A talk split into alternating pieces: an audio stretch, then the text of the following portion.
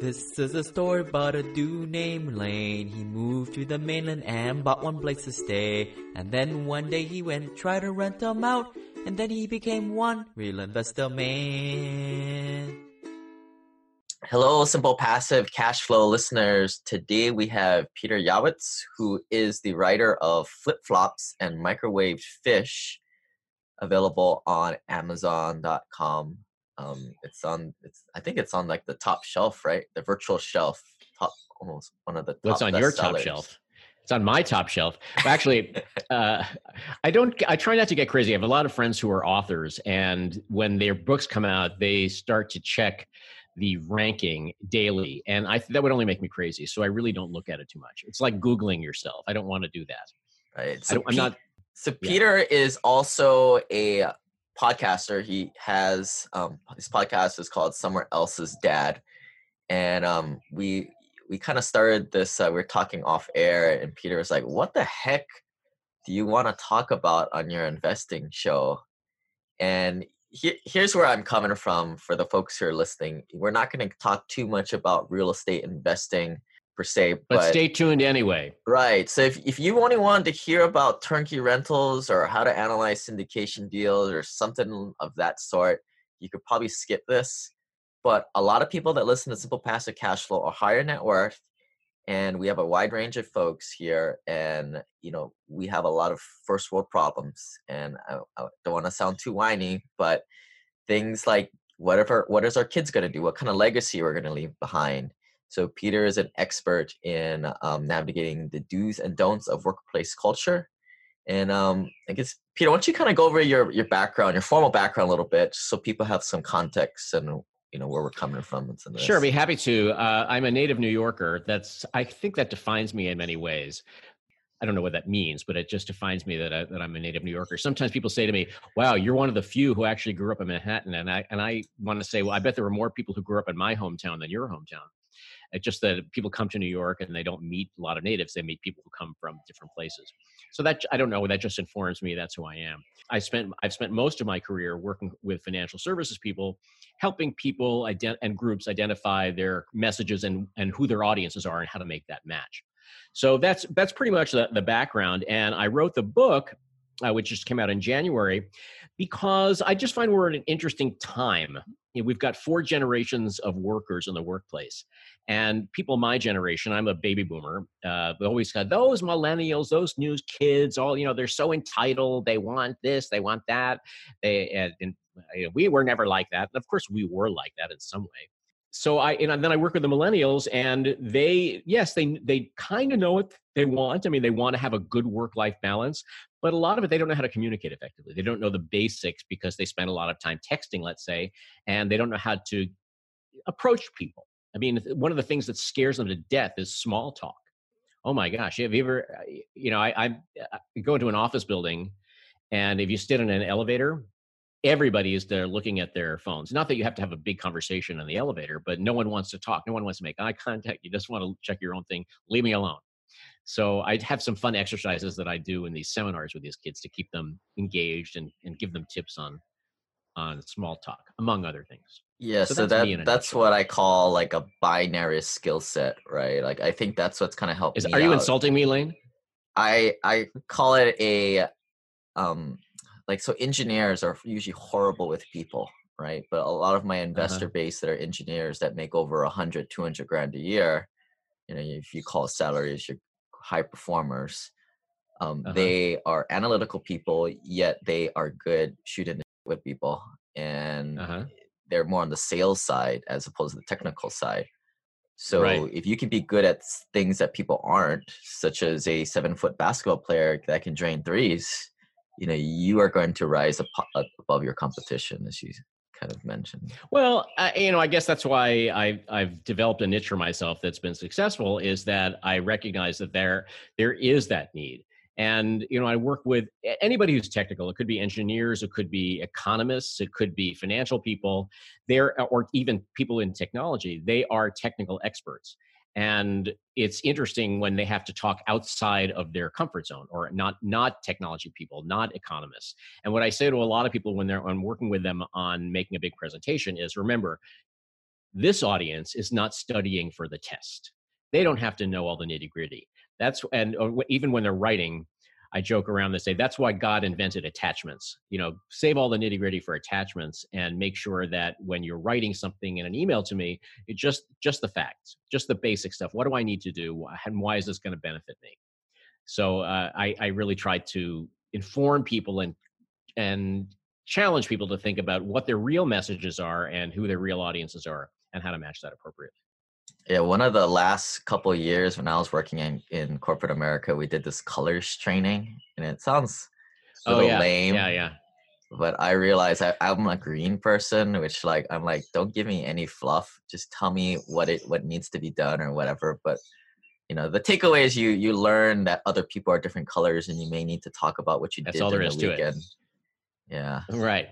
Yeah, exactly. Well, there are a lot of those those tests, and I think they're interesting. But it's really, uh, to me, that's the moral of the story for those tests. There is, you're a green or you're blue or red. It doesn't really mean anything. It just means how you prefer to work with people and recognize that people are different and people have different styles. I do a takeoff on that in my book. Uh, I call it the Sea Creature Assessment Test, or SCAT. And, and I don't really have a test, but I but I bring them down. Are you a minnow? Are you a shark? Are you a bloated whale.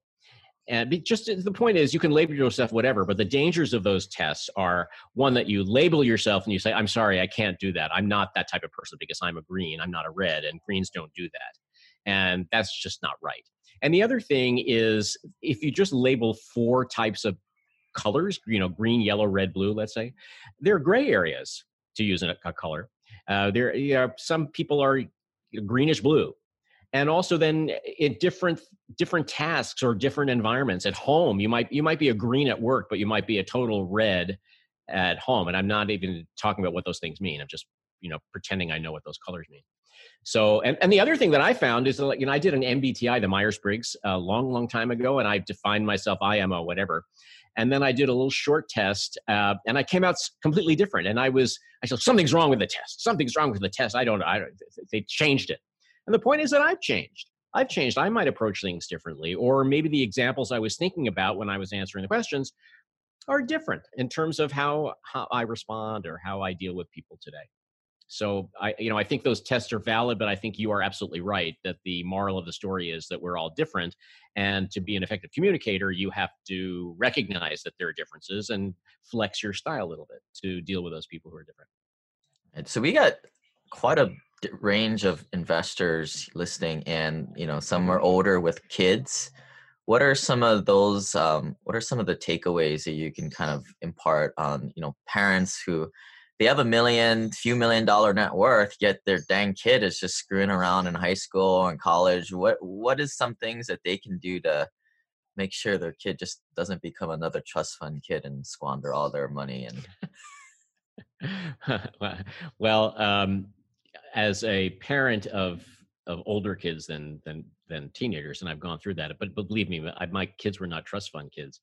I think uh, you know parents have a responsibility to instill basic values, and I think that that's the important thing. When I, I, I you know I'm just a data point here, but when I hear how my kids reacted to different people or how they responded in a very tough situation, and I hear that th- that makes me proud more than anything else. So I think that you can nag your kid to do whatever you feel you want them to do but you know what? The kids are going to make their own decisions and don't hold the money say if you do this then you're going to get your trust fund.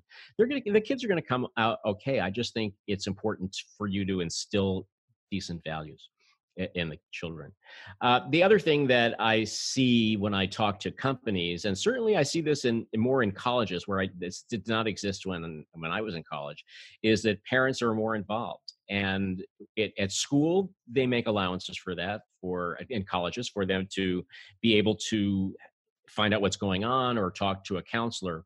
But in the real world, I've heard stories where parents want to come to their their children's performance reviews or they want to be their advocate for raises and i think you got to step away back off that's a, a, term that my wife has used probably more than any other term to me and i know what she means by that yeah that's a helicopter pilot right that once yeah. the kid goes helicopter off to college parent. yeah when i yeah. we were not we were not helicopter parents at all but i certainly the back off is when you go a little bit too far and say things that that you shouldn't say So I, I think that let kids make their own mistakes. That I think that's that's another piece of advice.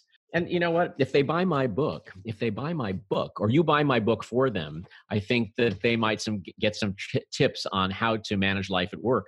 We're all going to mess up at some point in your first job, but usually it's not going to be a terrible mistake it's just a process of learning you know parenting styles are different but but to me i'm uh, i'm always impressed when i meet young folks who are polite and i don't know have a sense of themselves and have a sense of what what good values are it means a lot to me yeah, you don't for, have to listen to me. I'm just someone for, else's dad. I mean, I, I, think the the advice that I like to impart, and when we talk about in the passive investor accelerator a lot, is like, look, we don't trust these kids. We're going to create the trust with different payment amounts. You get twenty five percent at twenty five, 50% at 65 with pending drug tests approval from, okay from so that's the carrot. It's like yeah, being drug free that's the carrot. What's the other carrot? But what's the other carrot? You know if you're a trust fund kid maybe the carrot is not something just not being on drugs. Maybe the carrot is well what have you done for humanity at age 25 or what what steps have you put in place to do something good for other people? And then i'll release the money if i see that you're doing something well.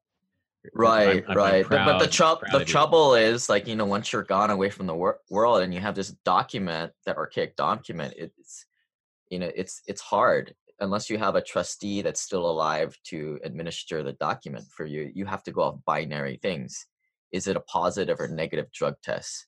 You know, have has they, have your child created X amount of net worth or X amount of cash flow? You know, created wealth the right way. You know, instead right. of just building up assets with a lot more liabilities, like how most people are.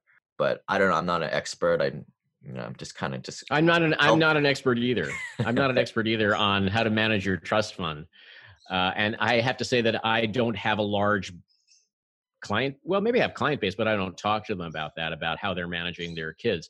But I have heard many stories of, you know, friends of friends who have trust fund babies who did not do well. Yeah. because they never really had responsibility. But I don't want to I don't want to pass judgment on that because again, right. I'm just talking a couple of data points a, a lot of my clientele are first generation wealth so they've kind of built mm-hmm. built the, the wealth up themselves they don't want to see it mm-hmm. go away and at the end mm-hmm. of the day their biggest goal is they just don't want their kids to have to work for money like how they did have to go to a fifty, eighty thousand dollar a year job because they had to had to go work for a big mm-hmm. four accounting company and sell their soul and get coffee for everybody else for a couple of years they want the they want the kid to struggle and to build skill sets and maybe getting coffee is one of those skill sets amongst the other things that they make you do in the beginning um, as the new guy at work.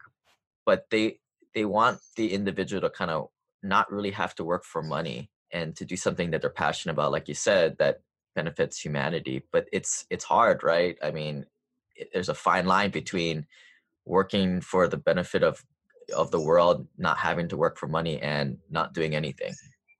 Mm-hmm. yeah, one thing don't work for anything. So you know, I'll say another thing, and let me say another thing here about that. And again, I'm just throwing data points out as part of my podcast, which is you can find at my website, someoneelsesdad.com and the website is, is someoneelsesdad.com slash podcast, is that I, I answer questions along with uh, co-hosts uh, about workplace issues. And we have a lot of fun doing that. We talk about some issues in the workplace. And then I also interview what I call an exciting young CEO, someone who is maybe under 35, who has started business from, started a business from scratch and has developed uh, his or own her his or her own culture because uh, they wanted to, to define a good workplace for people that want to want to be part of it and be part of this excitement. And I've had the experience of talking to a couple of young people who have started non for profits or, or NGOs. And I think you know there are a lot of young people that I, that I know who, of course, have to pay the bills and they they want to get jobs to let's say repay their loans.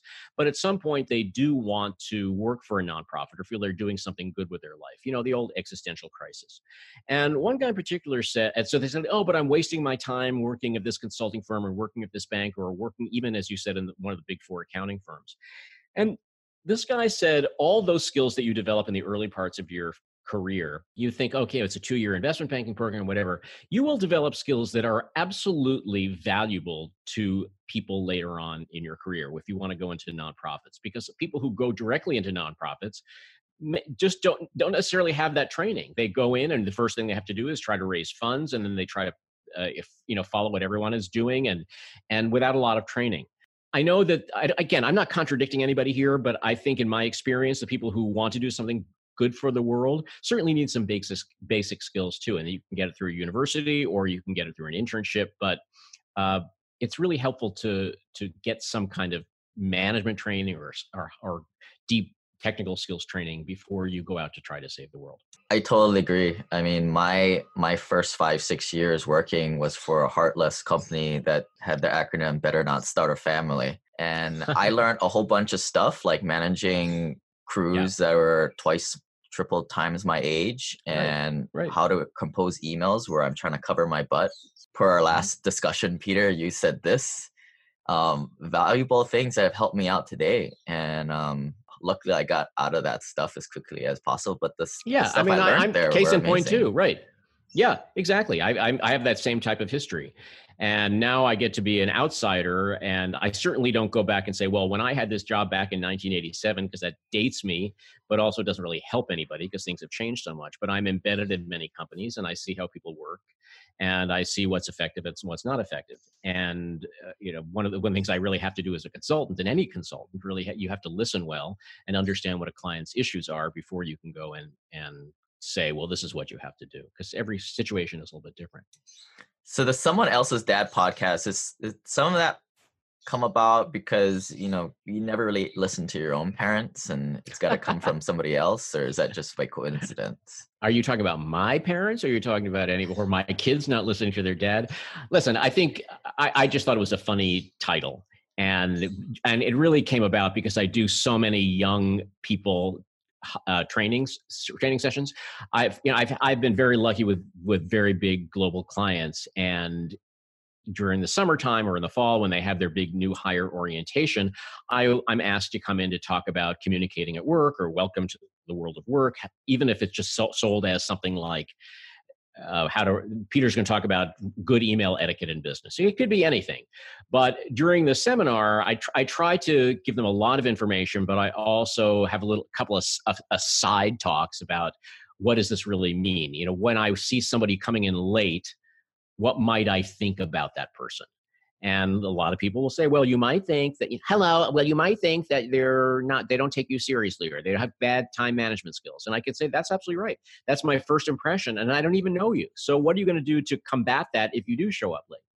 So I just take a lot of questions. And because I'm older than they are, and I I take this persona of dad, and that's really came out with the title "Advice from Someone Else's Dad." So the the website came first, and the Dear Dad column, and then there's some fun videos on there, which I'm I have done several, and I'm actually starting up again because they were very popular.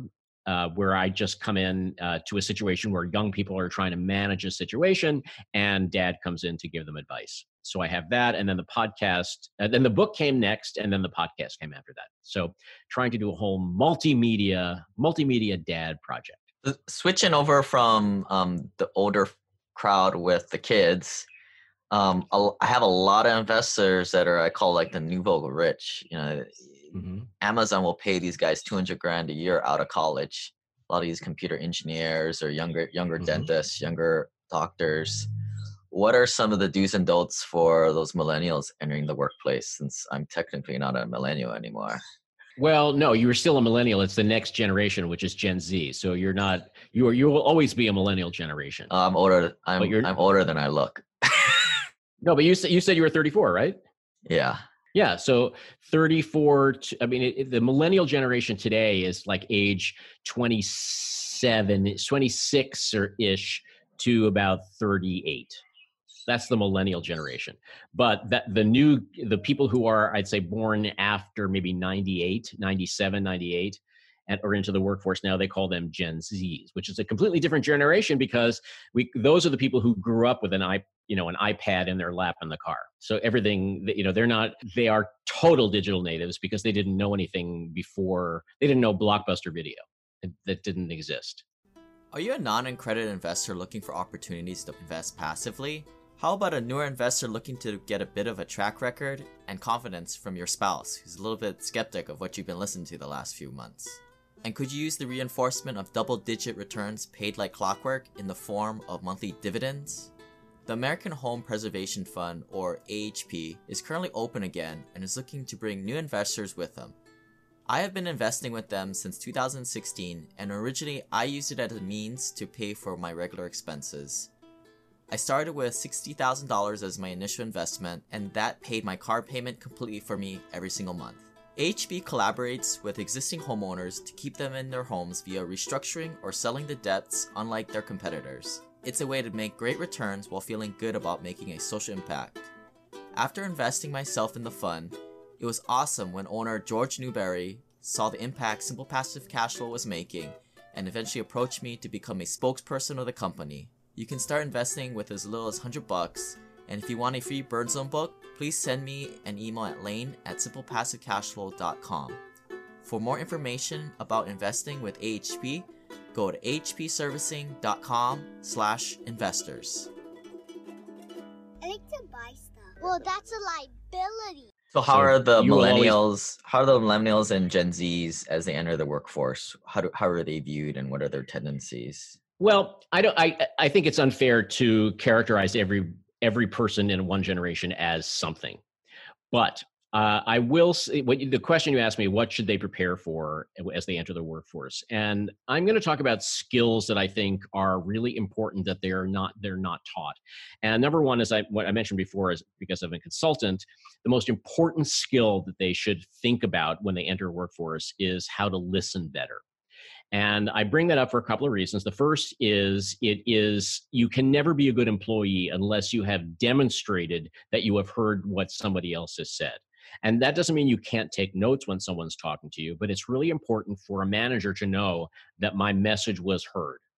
So if you just look your notes again, or just to make sure it's like oh, if someone says, okay, in other words, what what you want me to do is this, and the deadline is this, and let me ask you one more question so I know exactly what's going on. That's very hard for young people to do because no one is no one has really trained them to do that. And the second thing I just want to mention about that is that it's very hard to listen. It's hard to listen for my generation because I'm just a human and I'm distracted by all sorts of things. But for the younger generation, let's say Gen Z, for example, they're distracted by their phones and it's new stuff popping up every day that is distracting them. It could be a YouTube video, it could be TikTok, it could be uh, their friends texting them. They are so used to having this in their hands that it is the natural thing to go to. But there are other things that distract everybody. There, there's the environment. It could be too hot in here. It could be that you, Lane, remind me of my, you know, my hated Uncle Max. You look just like him, and I just I think about that or it could be that I'm nervous, or because uh, somebody is. I've had this question many times. What happens when the person I'm talking to is totally hot? How do I pay attention? Well, all right, listen, we're only human things. These things distract you, but you have to learn how to remove some of those distractions and pay attention. I think that entering the workforce, you should recognize that that is an important skill that does not come easily to people because there are ways that we can we have faked going about it. Like I'm looking at you right now, Lane, and you are no, you, I, right now when I said that, you know, you look up all of a sudden, you've got your computer screen in front of you. I don't know what, what's going on on the other side of your of your life there, but we know socially when I'm when you're talking to somebody, you like, what do you do? Show me that you're listening. Just show me. Do it. Yeah. Okay. Yeah. Good eye contact, nodding your head. And now, have you ever faked that in your life? Oh yeah, uh, yeah, no, no, yes, yeah, yeah, yeah. We all have. I mean, it, it's it's just natural. But then you do the bogus thing where you pretend you're listening, or you show you're listening by saying, "Oh my God, yeah, you're right." Mm-hmm. mm-hmm. Have you faked that one? All the time. All, the time, right? So, but so we can then we can also a- ask bogus questions. Like the easiest bogus questions, like, "Wow, tell me more." Or like, "Oh, that sounds tough. What happened next?" Easy. I'm not listening to anything, but I am. I know to ask a question. But in business, you can't get away with all the fakery. You have to be able to say. So, in other words, what you're telling me is this. And I could ask you right now. I could do a test for you and say, Lane, what did I just say? And I'm not going to do that because I don't want to put you on the spot. But uh, that is something that honestly, every young person should be prepared for that. Not that anyone's really going to be doing that, but it's it's a great skill to master. Yeah, and and I think a lot of like the the tendency for a lot of younger people is like, I don't want, you know, this is all BS, right? Like all these like soft skills. It's kind of like, man, like really, do I got to do that? I would rather measure my level of success by something I do really well, such as coding, right? Or some technical Mhm. skill. Mhm. So maybe the trend these days is most people are kind of hitting up this, you know, less less nonsense or seemingly nonsense, and just be really really good at one thing, a mul- a, a single tasker, a technical person, and um, you know, just like in investing, you you need to zig when everybody's zagging. If everybody's trying to go down the technical route, you need to try and do the other side. Hmm Well, let me ask you, you know, from a personal perspective, have you ever hired somebody to paint your house or to, you know, paint your apartment or fix your plumbing or put on an extra bathroom? You know, just hire somebody to do something for you. You must have done something like that. We've all, even at age 34, you must have done or, you know, picked a clothing store. There has to be something. So, if you're dealing with someone who has, as you say, these binary binary skills, or someone who only knows how to fix plumbing or only knows how to paint houses or, or sew clothes, if you believe okay i don't care uh, if there's a customer service aspect of it i just want to know they can do it. Okay that's fine but i think most people would want to know there's a human side of the story. Meaning if i am talking to an insurance agent that is going to insure my home or my car or my business i want to know that the person has demonstrated to me that he or she understands what i've just said and why the solution that he or she is going to provide really suits me and so I think that if you just want to be a coder and that's all you want to do, you don't have to talk to anybody. I'm not, you, if you think that's all you need, you just get business coming in the door or you're coding for somebody, fine.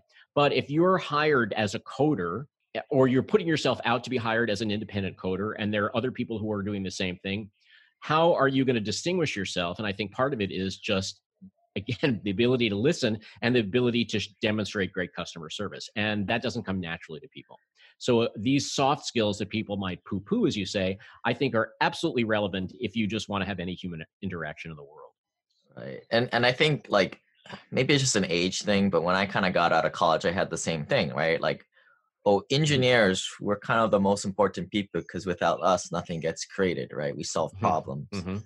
The mm-hmm. salesmen on the marketing side, they just sell the stuff, the hard work that we do. But right it's not like one is more important than the other, is what I'm saying. And without that guy selling it, nothing happens. No, no money gets. well when, when i've dealt when i've dealt with people and for instance in the financial world but it could be the same thing i mean let's say you know i've worked for years with research analysts and institutional salespeople and it's the same thing with a with an engineer and a salesperson there's you know let's put a venn diagram here right so on one side of the diagram just like this circle is going to be the engineer and the, if you just want to be an engineer or a coder and don't want to talk to anybody you're on this side of that circle and same thing if you're a salesperson, and let's say the quintessential bad salesperson. I know how to smile and dial and say, "Hey, Lane, how you doing?" You know, all that with a good, the out there personality. But I can, I don't know anything that I'm talking about. I'm just can just smile and be Mr. Personality. So the best engineers are the ones who understand the product but also understand how it suits a specific client and could potentially sell it. And the best engineer and uh, best salespeople are the ones who are very good with the personality side but also have demonstrated they understand the product. And i so uh, it, it depends what your goals are but i think it's a great these are good skills to be able to think about and master if you want to move any place in the world right. I mean, look at and, and, and nothing wrong with nothing wrong with i mean i have to say just like my son for instance is is moving up in a company and they said all right you're at a place now where the, you want to be on the technical track or the managerial track and you know for my generation it was always you just move to the managerial track because that's what the lockstep is and unfortunately in some organizations that means that you end up with a lot of technical people in management who have not been trained to be very good managers so, but I think in this case, they're saying, okay, you're right here. Which trajectory do you want? And they're both good trajectories. And he said to me, well, I would rather do the technical stuff because I like doing the work. And that's fine. Th- th- that's fine. Uh, but I just hope that they train with some management skills because even as a technical person, you're still going to have to lead projects. You know, rather than just run the company, you're going to have to lead. You're going to have to build business that way too. So, uh, I no matter I so I can I hear anyone who just wants to be as you said, a technical person or a coder, but I still think no matter which track you are taking, it's important to end up. Don't you like how I play with my fingers? I just do it all the time. I play with my here, this or this, and now we'll do this. Okay. Yeah, I think like I, I not think laughing, whatever, so. whatever, like a managerial side, you know, whatever. Sometimes it switches during the era, right? But I think the Mhm. person needs to realize what is it in their in their in their sphere. What is the need? What is, which one has more competition? Just like Mhm. you know, you, you Well, don't you don't yeah. go build like an office space when there's a lot of office, not not much demand for office. You do residential. Sure. It, sure. it all like submarket as we call call it. Mhm. And, Yeah. and No, absolutely, absolutely right. and going back Here's to another like thing that I say to you. Yeah, go ahead. going back to your whole um i got another analogy like in the nba who are the gunslingers it's the it's the swingmen it's not the guys who are seven feet in the block or not the shooters it's the guys who can do both right it's the Mhm. lebrons it's like the giannis's those are the guys who transcend the game not saying that everybody can do that but the market rewards those type of people Yeah, absolutely so. Here, here's another thing that I, that I goes along with the listening is with Gen Z, and we're talking about the digital natives, how they just sit there and doing this. It's so much easier for those for a young person to text or to use Slack or even email, but with other managers, they really do like face-to-face interaction, especially if something has is very detailed, and I want the the facial expression to match the message. This is critical like this is critical. You know, if I hear this is critical, I want to have see face to face because we have to make a decision right away. And rather than going back and forth on email, it's just harder to do it that way. And I sometimes have a hard time getting young people off their asses to go and talk to somebody. well i mean i i'm, I'm kind of in the middle You're right moving in your chair. Yeah, I'm tell kind of in the middle. Sometimes for younger people, the reason why they just want to text is because the older person who might have a higher position, they don't listen. And in a lot of times in business these days, it's more of a collaboration than top down approach. Yep. And you know, older people can't text as fast too, and you got to read everything. So even you know, all the voices get heard in that format. So I think it works both ways, and I don't know. I mean, I I left one of the big reasons why I left corporate America is because I just didn't like the whole hierarchy of you know seniority based. Um, Yeah. Not right for, not for but you know let, let's just remember too that i- i- remember there are gray areas. There are companies like that's what i'm finding with some of these young people that, that are starting their own companies. Yes there is a hierarchy. I founded the company so i am the president and you are director of sales. But I, what i found in some of these and again it's a small sample size is that everybody is respected and everybody knows that, that he or she has a specific role in the business that's going to affect its success and I think one of the frustrations for younger people and younger generations, it could be the Gen Zs or the millennials, is that people are turned off as you were when they feel I'm just a cog and there's I'm have no there's no what's the incentive for me to work hard aside from a paycheck? Or aside from then I've, I've got to play all the political game and what's what's really in it for me? And I think the best companies are ones that I, I'm going to motivate you I think better by telling you that what you're doing is critical to the assignment that I'm working on and so it's like I'm, I'm including you on the team rather than just saying, "Hey, Lane, would you just do this for tomorrow morning?" Or COB, or it's what's on the first first thing on my desk in the morning. Well, that doesn't make you feel very good, does it? Then I just like you're just giving me an assignment and say, I'll say, yeah, sure. I'm going to give up my life just for you. Or Peter, but can if you I say, change listen, this? I'm going to be here, please. Can you change this Change color of this button? Can you change this color of this button this next week? Can you do that for us? yeah, I can see I can see the anger just rising up from your face when you people ask you to do that. That's like below your skill set. Yeah, this is a shade of orange that I really don't like. I think uh, you're the right person to to play with a shade until you until you get it right and I approve. Right. Is that the kind of shit that you had to deal with? No, I was I was more in the in the field in doing Oh. real construction projects. But at the end of the day, I you know, whether you're coding or building Mhm. buildings or in Wall Street, I think it's the same problems, right? Yeah.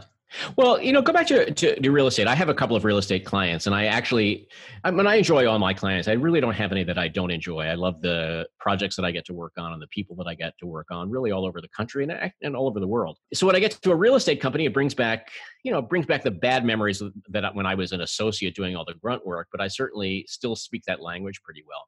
And I, again, I don't want to overgeneralize, but so the frustrations are some of the real estate firms that I've worked for uh, are other skills like writing you know there's a lot of writing that that people in, in real estate investment have to do for their investors and it's a, it can be very dry every time i used to joke around it was like a drinking game anytime someone talked about a property and they said this property is extremely well located uh, you, take a sip of something because like every property in, real estate parlance is extremely well located I just watch out for that. But I, I, find that it's hard to make things interesting. I mean, I help people write them to make it less dry, to be able to hit the main points clearer, to be able to speak in conclusive statements rather than nitty gritty stuff.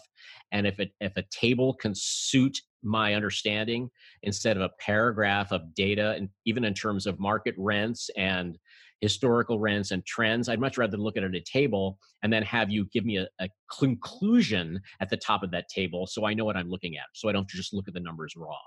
It's much easier for me to look at things that way. So I have a lot of fun with it. It brings back memories, and um, I'm still looking for that extremely well located property for myself. Yeah. So a lot of us are, um, you know, on the way to financial freedom, picking up a rental property every year mm-hmm. or so. Mm-hmm. Great.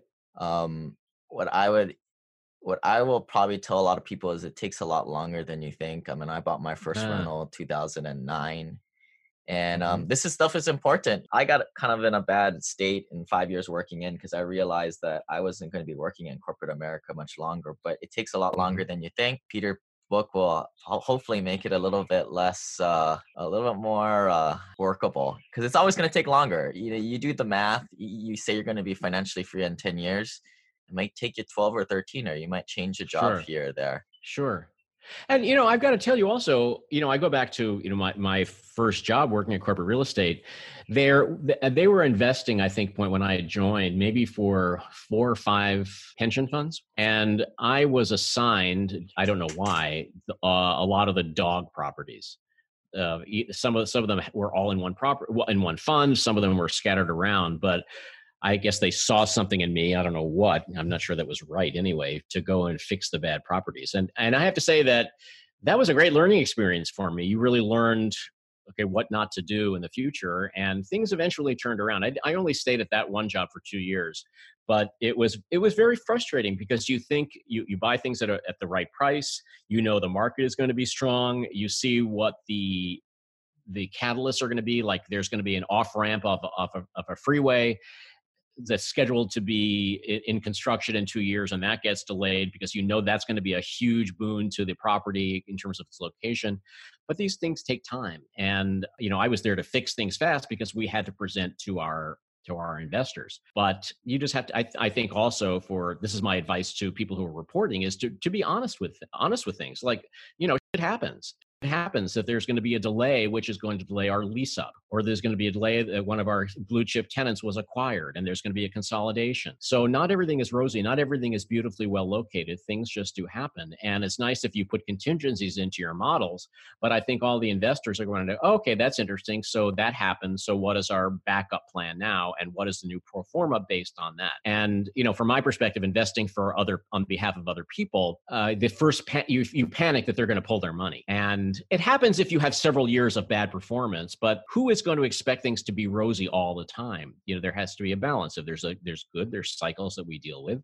And if something happens, okay, it's not anybody's fault. It's just uh, things that people didn't anticipate. So what are we going to do to fix the problem for our for the asset, for the portfolio, et cetera? And it's important to be able to articulate that very clearly. Well, so um Peter, again, your book is Flip Flops and Microwave Fish, available on Amazon. And um, anything if you else for the folks and, and, Barnes and Noble, Barnes and BN. It said Barnes and Noble also, if anyone still goes there. But uh, BN.com, which is still vibrant, actually listed it as, as one of its top four independent books, and independent meaning that it's with an independent. This website offers very general information. I've been spending a lot of time uh, traveling around purposes. on my book tour, Every investor situation is unique. Always seek uh, the services of licensed third-party appraisers and inspectors to verify the uh, value and condition of any property you intend to purchase. Use the services of professional title and escrow companies and licensed tax, investment, and our legal advisor before relying on any information contained herein. Information is not guaranteed, as in every investment there is risk. The content found here is just my opinion and things change, to, and I reserve the right so to change not, my mind. I mean, I, I Above all else, do your own analysis and think for yourself, because in the end, the you're the only person who is going to look out for your best interests. About things and uh, needed some clarification. And my questions are really all across the board. All right, guys. Well, um, make sure you check out the website at the events page, and hopefully, I can meet up with you guys on my next travel out there. And we'll see you guys next time. Bye. Thanks, Lane. It's been an absolute pleasure.